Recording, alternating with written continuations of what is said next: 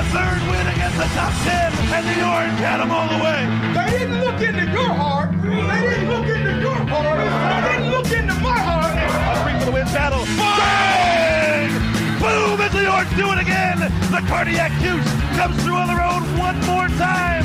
This is Orange Nation with Stephen Fonte and Seth Goldberg. Good afternoon, everyone. Glad to have you with us alongside Seth Goldberg. I'm Stephen Fonte. It's a Tuesday edition of Orange Nation. We're brought to you in part by Dunn Tire. Phone lines open the entire first hour at 315 437 7644. We do have one guest lined up for it to kick off hour number two. Anthony Lima, former 'Cuse guy, now working in sports talk radio out in Cleveland, Ohio, at the fan in Cleveland. He's set to join us at the top of hour number two to talk some NBA Finals, to talk LeBron James to talk Cleveland Cavaliers back in the NBA Finals. And for the fourth straight year, we're going to get Cavs Warriors to decide the NBA championship, just like we thought back in September and October. Here we are, the end of May, and didn't quite. Wasn't quite as easy, I guess, as we thought No. that it would be to start the season, but but here we are left with Cavs and Warriors. Well, that was the point I wanted to bring up. Uh, you know, we talked about this at the start of the playoffs, didn't we? Where we thought, oh, okay, you know, you had all these twists and turns, and we talked about this specifically at the start of the conference finals, right? You, had all these twists and turns, but at the end of the day, the best four teams in the league at the start of the season were Warriors, Rockets, Cavs, Celtics, right? That's who everybody thought were the four best teams. And here we are, right? Twists, turns, people get hurt. Warriors don't really care. You know, the, the Rockets go out and have a great season. The Cavaliers overhaul their whole roster. Kyrie Irving goes down. Gordon Hayward goes down on opening night. Oh, here we are with those four teams. And and the same can be said for the finals. Uh, I mean, at the beginning of the year, everybody in the world thought it was going to be Cavs and Warriors for the fourth time in a row, and everybody thought that. And throughout the season, you had twists and turns, and it looked like the Warriors didn't really care, and that ran through the Western Conference Finals because they clearly didn't care in Game Two, and Draymond Green essentially said it afterwards. And, and you saw that at times in the game last night. You know, they came out lackadaisical in the first half of Game Seven. I mean, that's incredible. Only to turn it on. LeBron James and, and his roster overhaul, only to come back from double digits down at the half to win that game. It's you know, it's it's just remarkable to see that even though it took more and it turned and, and was a little bit more confusing maybe than we would have thought, here we are with what everybody expected to happen. I do wonder if things would have been different. Certainly with the Chris Paul injury, if he had played and if he had been healthy in game six and seven, I mean, the Rockets led both games at the half by Right. double digits. Yeah, They, they were a half a basketball away in Oakland and then in Houston, half a basketball away with a, a double digit cushion to advance to the NBA Finals. They couldn't get it done. And, and a big part of that was no point guard to settle things down. You know, they badly missed Chris Paul, especially last night. They scored 63 points in the two second halves combined. And they couldn't make a three. They scored 25 points in the second half on Saturday night. That's insane. I mean, that's a that's a bad quarter for them, and they did it over the course of a half. I I mean, it's it's unbelievable to look at, at what they did and, and how they really choked it away in, in these two games. They had double digit leads at the half in both games, and by the time the third quarter ended, they were down. In the case of last night, double digits, and in the case of of Saturday night, nearly double digits. It was a seven point game. After the third quarter, I mean, they threw it away. They threw away their chance at going to the NBA Finals. And sure, maybe it had to do with Chris Paul not being on the floor.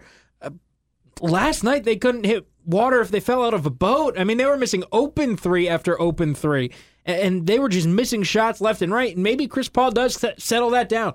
Chris Paul's a guy who can get to the basket. Chris Paul's a guy who will make a mid-range jumper. But Chris Chris man, Paul might have made a three. He might have made a three, but man, that was awful. That was unbelievable to watch. Would they miss 26 in a row? 27 27 in a row. in a row. I saw a stat that said that the chances of that team missing that many threes in a row 0.00084%. The chances of missing 27 threes in a row for for that team, and again, they shoot a lot of threes. We saw 80 plus threes attempted last night between these two squads. Steve, they were one of the best three-point shooting teams of all time. Of all time. And they missed 27 of threes in a row. I mean, it's it's unbelievable. They missed 33 threes last night, and I saw this stat at some point. Once they missed their 33rd.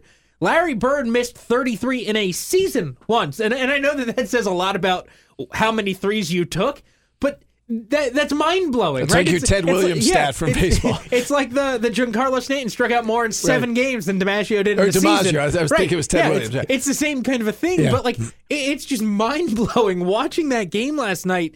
I I mean, the the Rockets couldn't hit anything, and you just felt it falling away from them as the the the Warriors just turned it into hyperspeed, and the Rockets just di- didn't know what to do. So I do wonder if things would have been different if Chris Paul was out there, and I think you can make a case that you know maybe maybe they get it done if Chris Paul is healthy. In the other series, you say, well, how much did they really miss Kyrie Irving? Because you know this this team was good enough to get to the finals, get to Game Seven of the finals. They had home court advantage. You know they jumped out to an early lead on on the Cavs in, in Game Seven, and they couldn't get the job done. But you look at you know a similar reason why they couldn't get the job done. Terry Rozier, he's been fantastic. He was dreadful. He was two for 14 from the field in that game. Jaylen Brown, dreadful in this game as well. Five for 18. I mean, finished with 13 points, but not exactly the most efficient game. So, two young guys that the stage, it seemed like a little too big for them. And if Kyrie's out there, you know, he's not the greatest defender in the world, but at least, you know, he handles things on the offensive end. At at the very least, the game would would not have been too big for Kyrie Irving. So I do No. wonder if we would have had a different final if these two guys were healthy. Yeah, but see, that's a that's a different question to me than saying, "Oh, well, things would have gone differently." the whole Chris season would have there." been, and that's Right, why I said I, I, I get that. I'm saying though that if you look at Yes. why they lost the game, number one, they lost the game because LeBron James is not human. Okay, and I and I get that, and we can certainly get into that. Um, the second reason they lost the game is that. You know, you said that the, the Rockets choked it away in the second half. Can we make the same case? As good as LeBron was, can we make the same case with the Celtics Yes.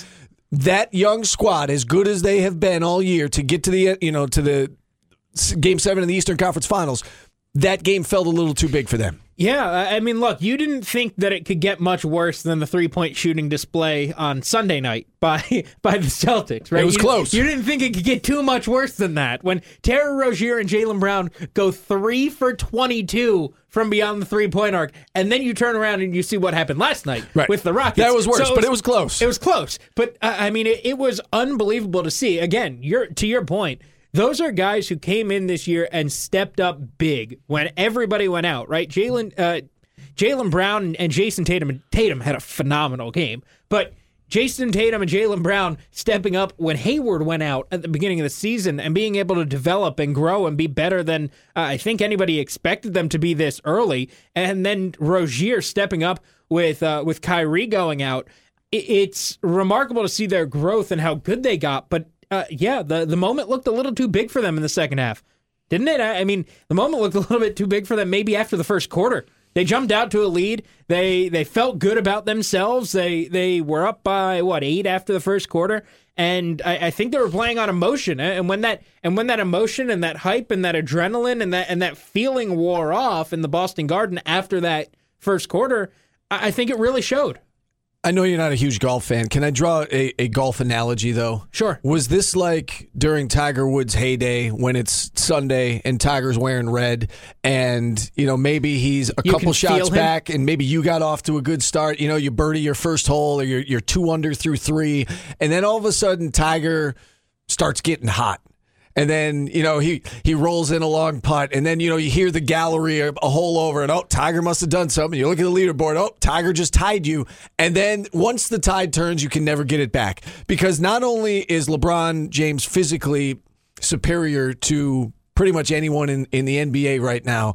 He has that mental edge, especially over the teams in the Eastern Conference. Just like Tiger physically was better than everyone in his heyday, and he also had the mental edge. And when he caught you, or when he was, you know, he went through a stretch for the longest time where if he had at least a share of the lead going into Sunday, he simply won. did not lose. And this was the equivalent of having a share of the lead going into Sunday. It's 3 3, it's Right. game seven. It, it depends on what happens today.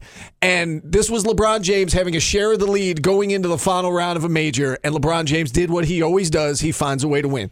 Can't- Will you buy that analogy? Yes, yes, I will. Uh, but can't you say, and, and maybe this is off, can't you say it's a better analogy for what happened with the Raptors?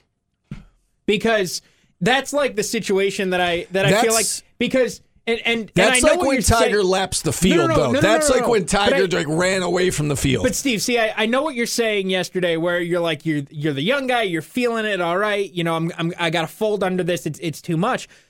But couldn't it also be that with LeBron and, and in this analogy, Tiger did kind of sort of the same thing.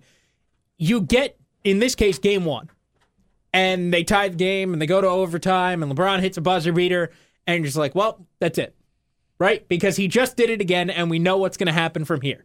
And it, it's that same kind of a feeling. You feel a guy creeping up on you behind. You know, if, if you're Tiger, if you're the golfer playing ahead of Tiger Woods, and you've been in that situation three times, oh well, here we go. We're going into Sunday. I know what's going to happen. So I think it's a good analogy. I, I don't disagree with you because I, I totally understand the thought there.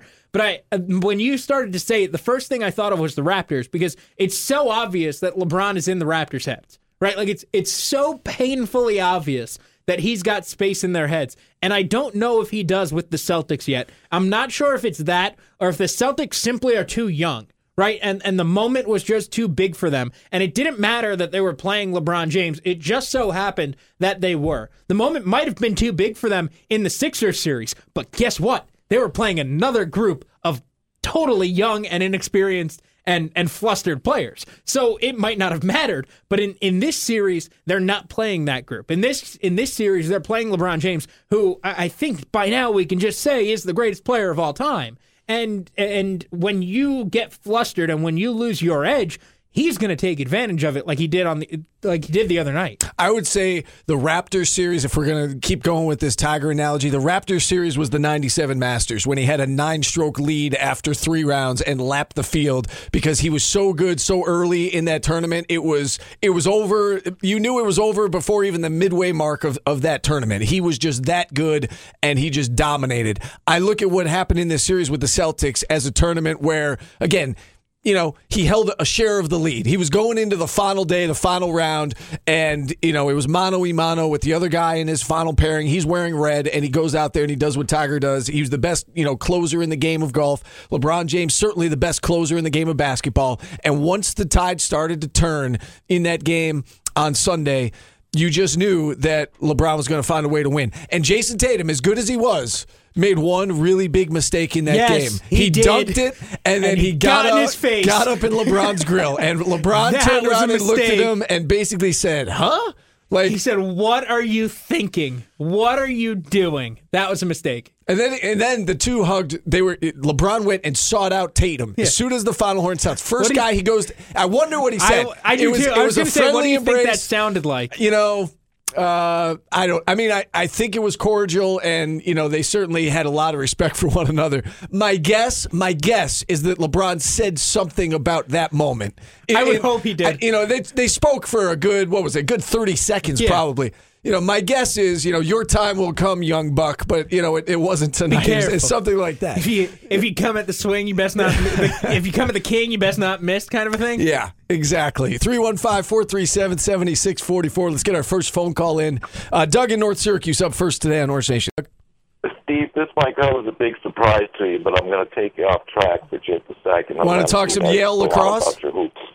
Did, did you happen to catch any of the national championship lacrosse games?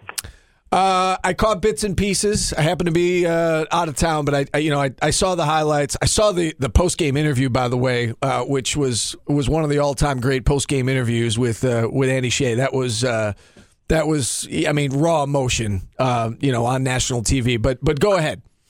Just an just an incredible game. I've got to say that the World of Lacrosse put on some kind of exhibition for National Championship Day. That was one of the most intense games. Uh, uh, you know, I've seen so many games. So let's say that this one ranks up there uh, in the top ten of intense games that I've ever seen. Uh, Yale just has an ability to come out of the gate like a like a boxer who's worked up a good sweat in the first round, just comes out throwing, and and you know the other guy takes a little while to catch up to him. They come out so fast and so smooth and so efficient. It's incredible. I think they jumped out to a four goal lead, and and Duke was never able to make that up. Although they came back, chipped away, chipped away, chipped away. You know, cut the lead down to a couple, but but Yale just managed to pull away. But see, the intensity of the game in the second half was incredible.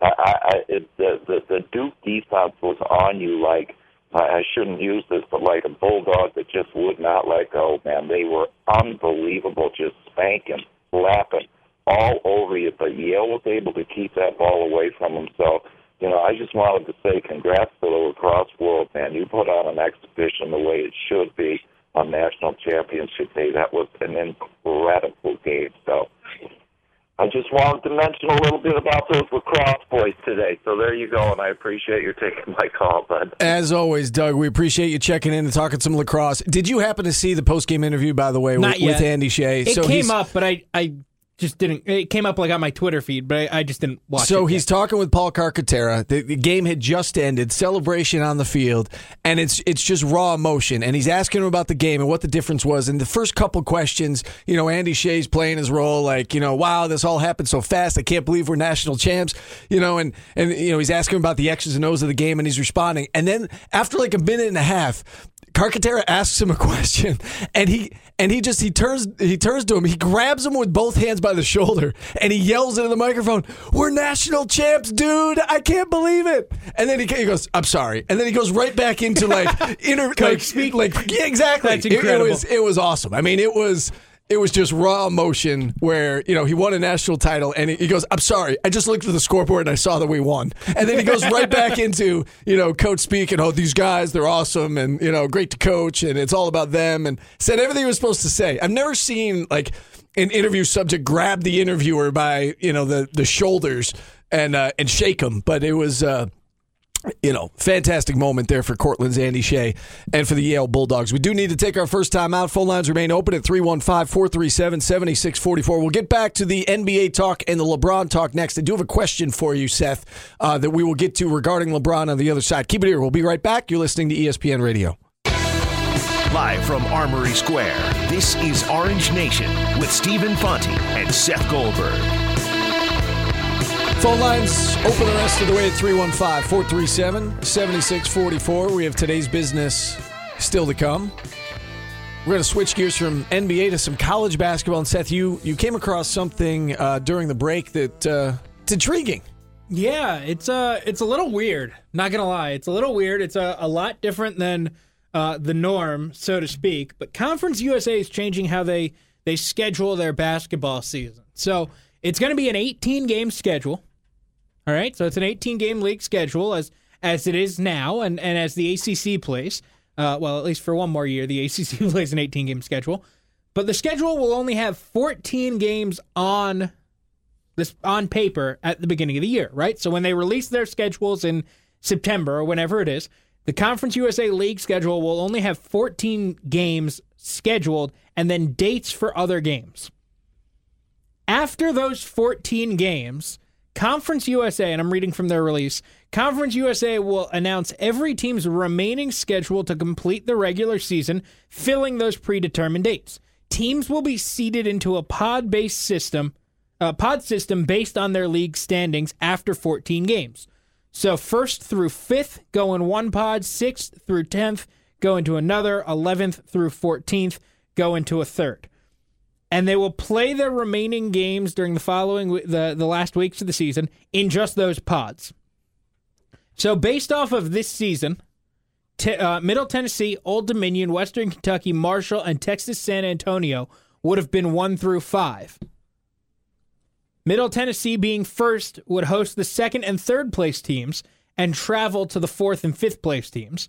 Old Dominion would host Western Kentucky and Marshall, third and fourth, and travel to Middle Tennessee State and fifth place UTSA. Western would host Marshall uh, and UTSA and travel to Middle Tennessee and Old Dominion. So it's kind of a round robin ish type format where basically they want to make sure that their best teams have better chances, right? And then this is an interesting thing, too. The new look schedule is also designed whereas teams locked into their pod cannot fall out of that grouping over the final two weeks of the season.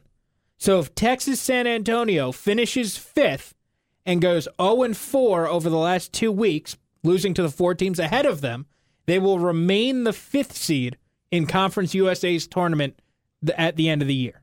If if Alabama Birmingham UAB the sixth seed goes 4 and 0 against teams 7 through 10, they won't jump UTSA. But the five seed could move up.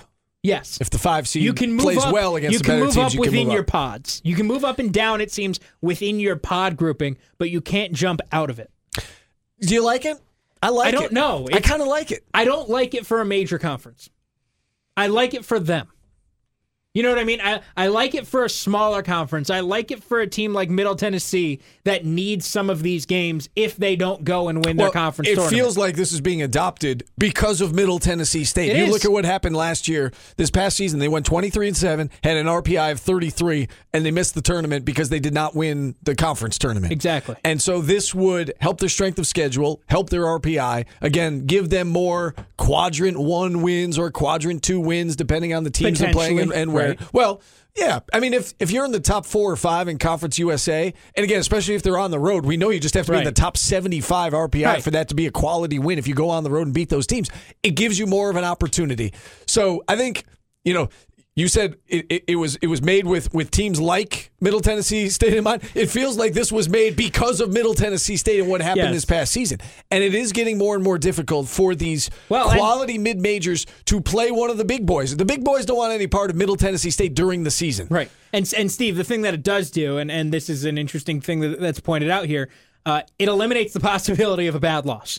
Right? It, it eliminates the good point, possibility of yeah. a late bad loss outside of, of course, the, the conference tournament. But you can't have Middle Tennessee State losing to your your, your 13th seed, best yeah, team right. in, in your conference in February and thinking, oh yeah, they'll That's a still good get point. in. You know, now they won't have that. Now they'll have games against two, three, four, and five. I think it's interesting. Again, I don't think it makes sense for the ACC. You know, you're going to get 10 teams in the tournament. Doesn't matter. It doesn't make sense for you to do this. For Conference USA, for the A10, maybe even. I mean, the A10 gets four teams in every year. But so maybe it doesn't even make sense for them. But for Conference USA, I think it makes perfect sense to go do this. I wonder if we will ever see this or see this soon, maybe uh, in college football.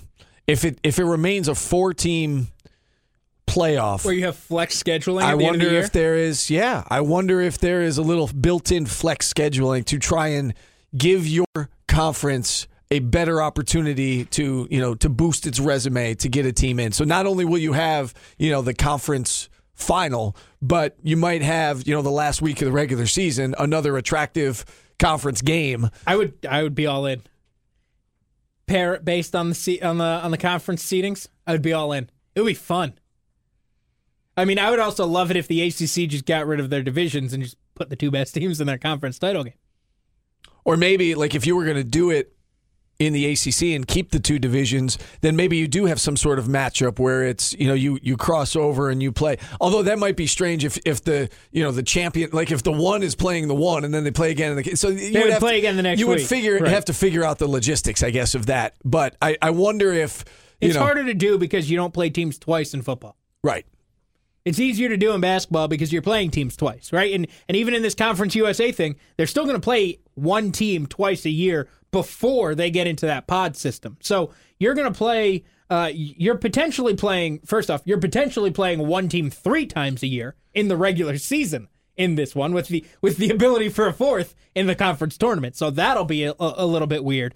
But you know, outside of that, you're you're still playing teams twice, right? There's still that one team that you're going to match up with a second time. So I think it's a bit easier to do it in basketball than in football. You think it would be hard to sell tickets like ahead of time?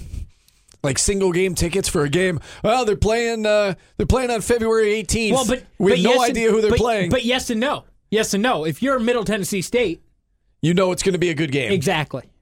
I guess. That's if you're if you're Middle Tennessee State, if you're Marshall, right, who went to the NCAA tournament, who they they won a game in the NCAA tournament this year, and you're coming back, you're like, hey, we're gonna have a good game. I don't know who that game's gonna be against, but it's gonna be against one of the top five teams in the league. I'm Isn't buying that- tickets to a- see that mystery Isn't that game. a selling? Isn't that a I se- guess. to an extent? It's a selling point. Well, can you imagine if they did that in the ACC and you know Syracuse ended up being in the top four or five, Right. and then you, You know have- you're and- playing like Duke or Carolina, you know. So that I mean that is interesting. But again, you know, I'm talking about the beginning of the season. Tickets go on sale. Are you going to buy tickets to that you know February 26th game that it's against you know opponent Maybe. X, and you have no idea who they're going to play? it- if- could be if- Wake Forest. It could be Duke. you know what I mean? But hold on, if if that happened in Syracuse, right, and you're thinking that SU is going to be really good, there are 15 teams in the league. If you think that they're going to be really good, like even if they're in that middle five, you're getting a good game. If they're in the middle five, not necessarily. You might be playing, you know, NC State, opposed to if you buy tickets, you're like, oh, it could be Virginia. Okay, okay, so they so they place fifth. well, then you know you're getting a good game. Then you're Right. getting UNC, Duke, Notre Dame, or Virginia. Right. Like you're automatically getting a good game. Right. No, that's true. I'm just saying it, there's if you know you're going to be in the upper tier, then great. But if there's a big difference between finishing fifth and finishing sixth, because Yes. if you're sixth, Right. then you, you could Right. be playing the tenth best team in the conference.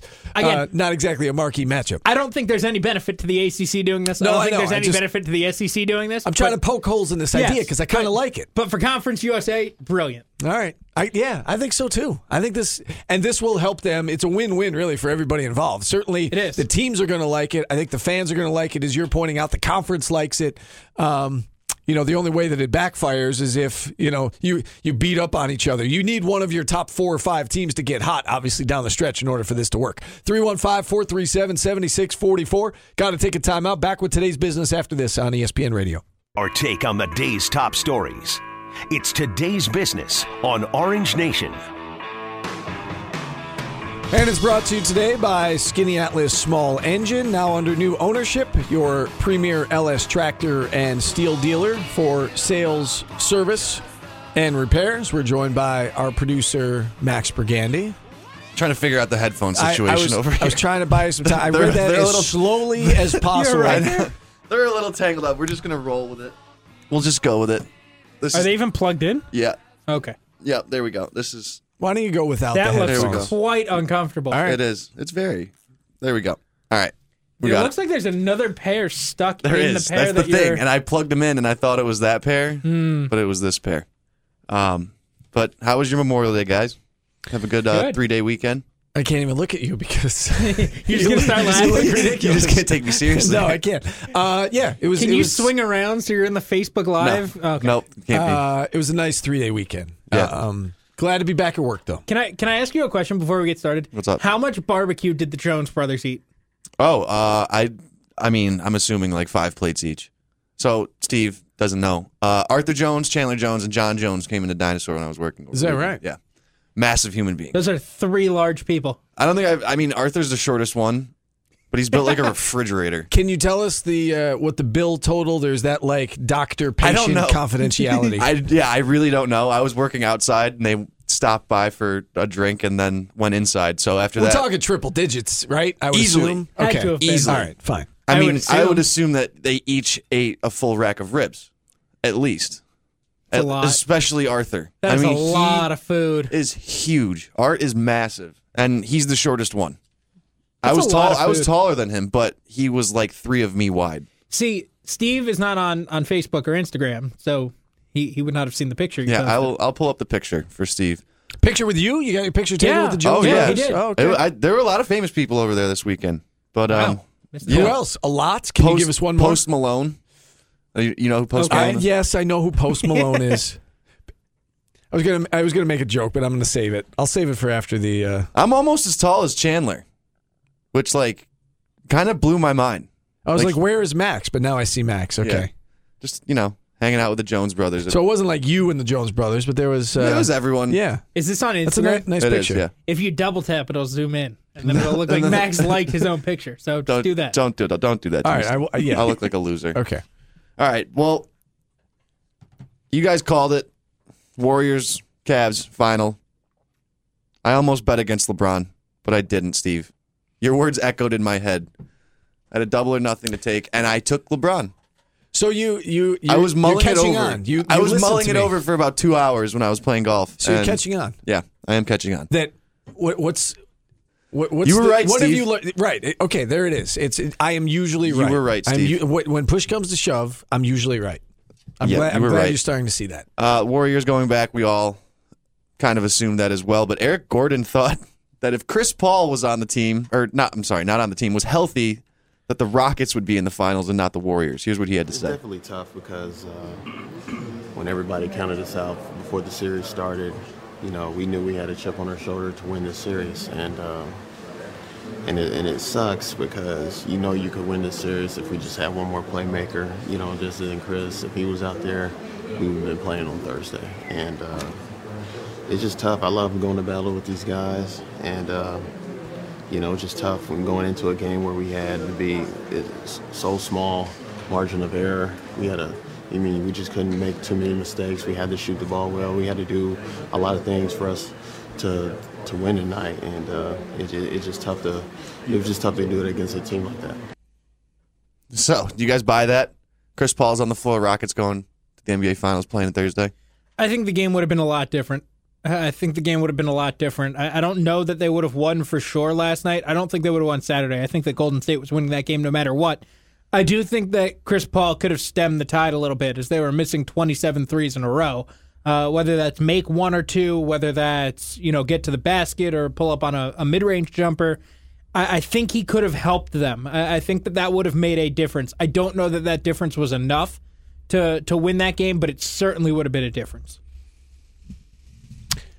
Yes, I think it would have made a difference. Um, and and you know Seth and I talked about this at the top of the show that maybe it makes a you know a big enough difference that the Rockets win that game.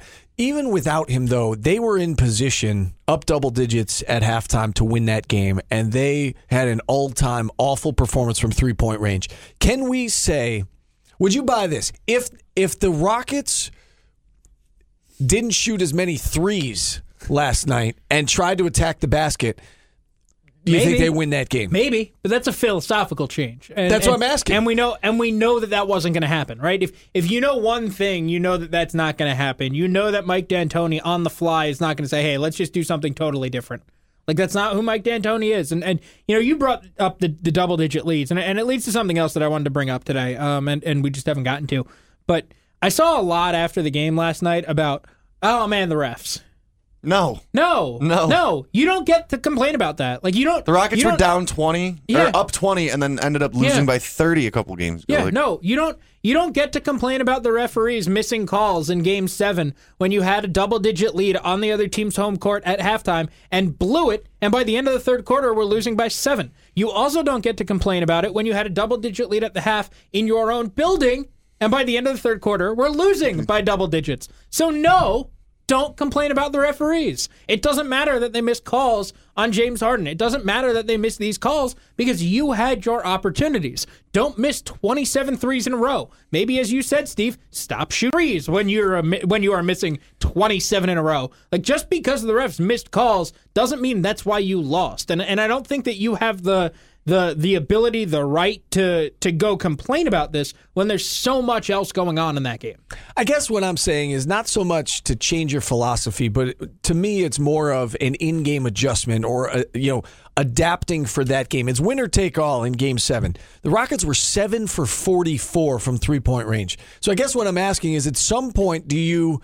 As a coach, yeah, I'm not asking you to change your philosophy, but at some point as a coach, do you make the in-game adjustment and say, guys, listen, we need to get to the basket more? no, we're- I we're- think you assume that they're going to go down because they had It all dep- like, season. if they're good looks. If They've there's gone a thing down between, all year. You don't want to just chuck threes with a contested, you know, jump shot. If they're good looks and you're moving the ball, then yeah, you keep shooting. But you don't want to force the issue. You know, and if you're missing 27 in a row, kind of seems like you're forcing the issue a It- little like A bit. lot if- of them in were wide open. In football, if you're a great running team and you you know your strategy is run the ball, run the ball, run the ball, and then that particular game, you know what? There's stuff in the run. We got to figure something else out here. We can't just say, "Well, we've done it all year, and this is how we win games." Let's keep running the ball. Eventually, our offensive line is going to start winning the battle of the line of scrimmage. If you're not winning the battle of the line of scrimmage, you got to. And I I realize it's it's tough to move away from that when you had the best record in basketball and you had home court and you're you know you're half away from from advancing, but at some point. I, and I don't know if there's a right or wrong answer to this. Just I like guess the definition of insanity. Right, is keep doing the same thing over and over again, expecting a different result. Now you could say, well, you expect a different result because it had been different all year, and, and they, you know, they they did make you know so many threes throughout the year, and this is how they play, and and you know Harden's one of the best players in the league, and you expected at some point he's going to turn around, and I, I guess I get all that. I just with everything on the line, if something's not working, and this cl- seven for forty four is clearly not Brutal. working, at some point, you know, maybe after they've taken 34 threes instead of 44 threes, do you start trying to get to the basket more? the That's counter- all I'm saying. The counter to that, and, and I know we've got to hit a break, but the counter to that is this is literally what they did all year. They routinely shot 35 and 43s. They were getting open looks. But in they a were long getting seven game series, open you, you have to assume that the opponent knows exactly what you're trying to do, and sometimes you have to reinvent yourself in the series in order to win. But it didn't. But it didn't matter because Golden State still didn't stop it. How many wide open looks during the 0 for 27 stretch? How many wide open threes did Wide Trevor, open, a handful. Trevor Ariza, PJ Tucker, and Eric Gordon missed? a handful. It's at least 10. Oh, I wide they open. got, I thought they got 10 open looks. Wi- no, you said you said wide open. They got they got A handful. They got at least five wide Yes. open and and ten to twelve open looks. Right, They- Good looks, they I were- would say, they were yes. putting up for Half the, of them were I- good looks. I think they were putting up. Yeah, they were putting up good looks. I, I mean, I don't think that you shy away from shooting those. I'm fine with the good looks or the wide open looks. I, I again looking back, there were a lot of contested threes that you know, they missed 27 in a row. Right. So to say five of them were wide open, yeah, okay, fine. i they took those, great. You took those, and maybe you're right. Maybe not. I would say not even half of them were considered open looks. They took a lot of contested shots. All I'm saying is James Harden can get to the basket. There's other, you know, you have other players on the floor. They're NBA players who could get to the basket. Maybe try that. That's that's all I'm saying. I'm not putting this. Just gonna throw it out there. I'm, yeah, I'm just I'm I'm not going to put this on on D'Antoni. I'm just saying maybe you try. We do have to take our final timeout. We'll be back after this. Wrap up the show on ESPN Radio.